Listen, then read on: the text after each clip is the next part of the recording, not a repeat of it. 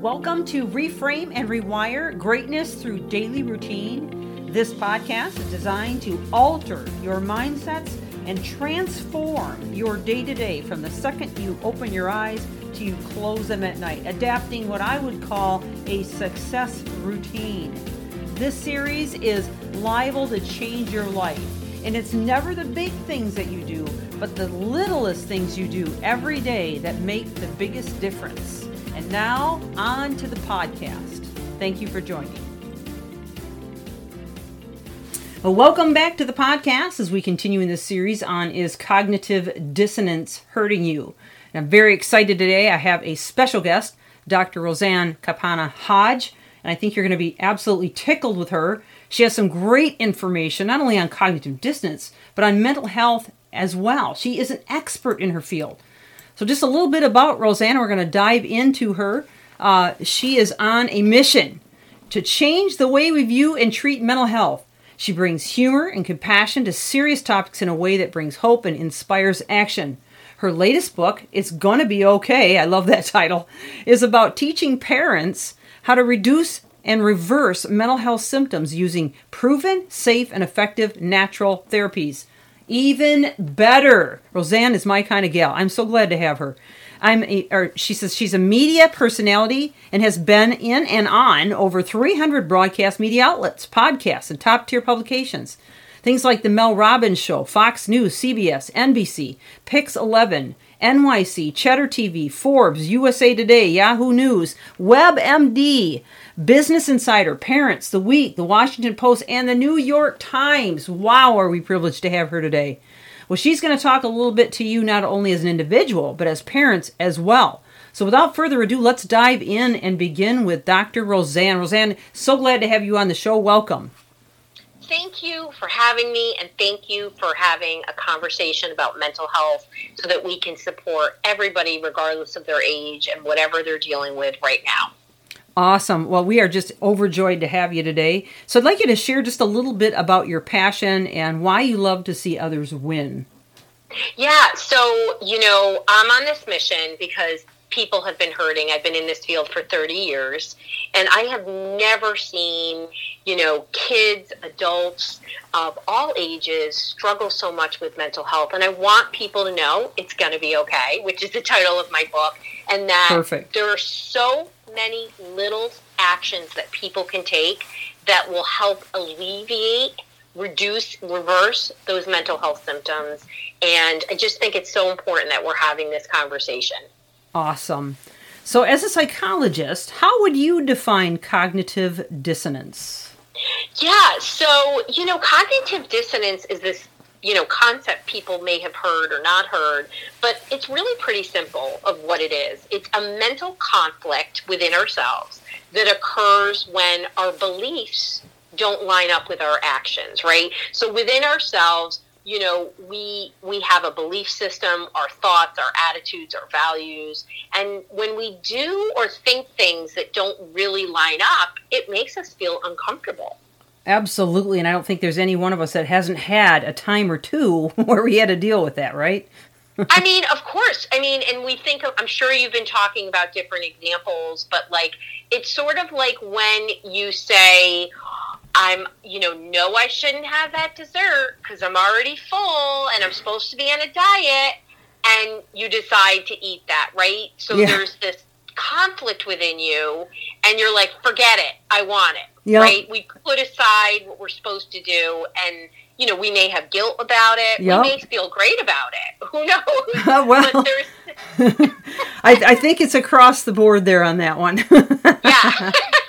but you know, we all have just so many situations where whether we're forced to make decisions that create cognitive dis- you know dissonance within ourselves our boss asks us to do something we don't like right you're you're a receptionist in an office and you have to collect money and you hate dealing with money yeah, right yeah so sure every day you're forced to that or you're forced to make a decision that you don't like and it creates this uncomfortableness you yes, know, in, definitely. in any ways, you know. Yep. So it's something that happens with us all the time. And, you know, that uncomfortableness isn't a bad thing. Nobody likes to be uncomfortable, certainly not in America.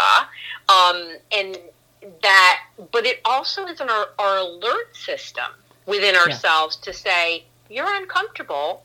What are you going to do here? Right. And sometimes that uncomfortableness is a positive thing. It prompts us to make a better decision for ourselves. Well, that's right, uh, leading into my next question. So, how perfect. Uh, but what methods do you use to overcome or create cognitive consonance?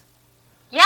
So, you know, when we're really trying to get, you know, create that balance, that congruence, that cognitive consonance within ourselves, right? So we always want to pay attention to what our body is telling us, right? So one of the biggest problems people have in terms of mental health is they try to disconnect from their alert signals in their body because they don't like being uncomfortable. But when our body says to us, ooh, I feel anxious right now because um, I chose not to donate this money to the church, and instead I'm going to spend, um, you know, I'm going to buy a new TV. I don't know what it is, but you decide to do something that doesn't align with your values, right?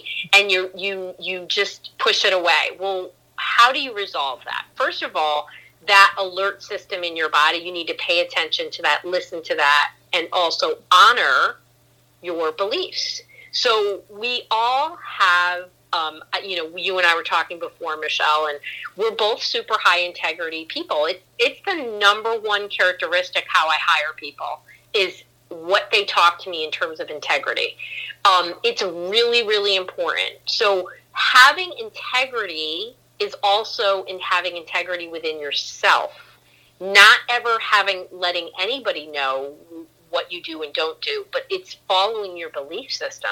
So when we really hone in on our belief system and then honor that, yes. that's a really a way to create balance within ourselves. It's critical. It's critical, and a critical. lot of the a lot of the uh, the issues that I, I deal with with my clients as well as my podcast listeners that have written me um, is you know okay that that's great. You know I, I, love that. That that that makes sense to me. But I I can't seem to do it. I, I try and I try and it seems like my brain is always fighting against me you know? So so what what is the key here to really pushing through and creating the shift in the thinking?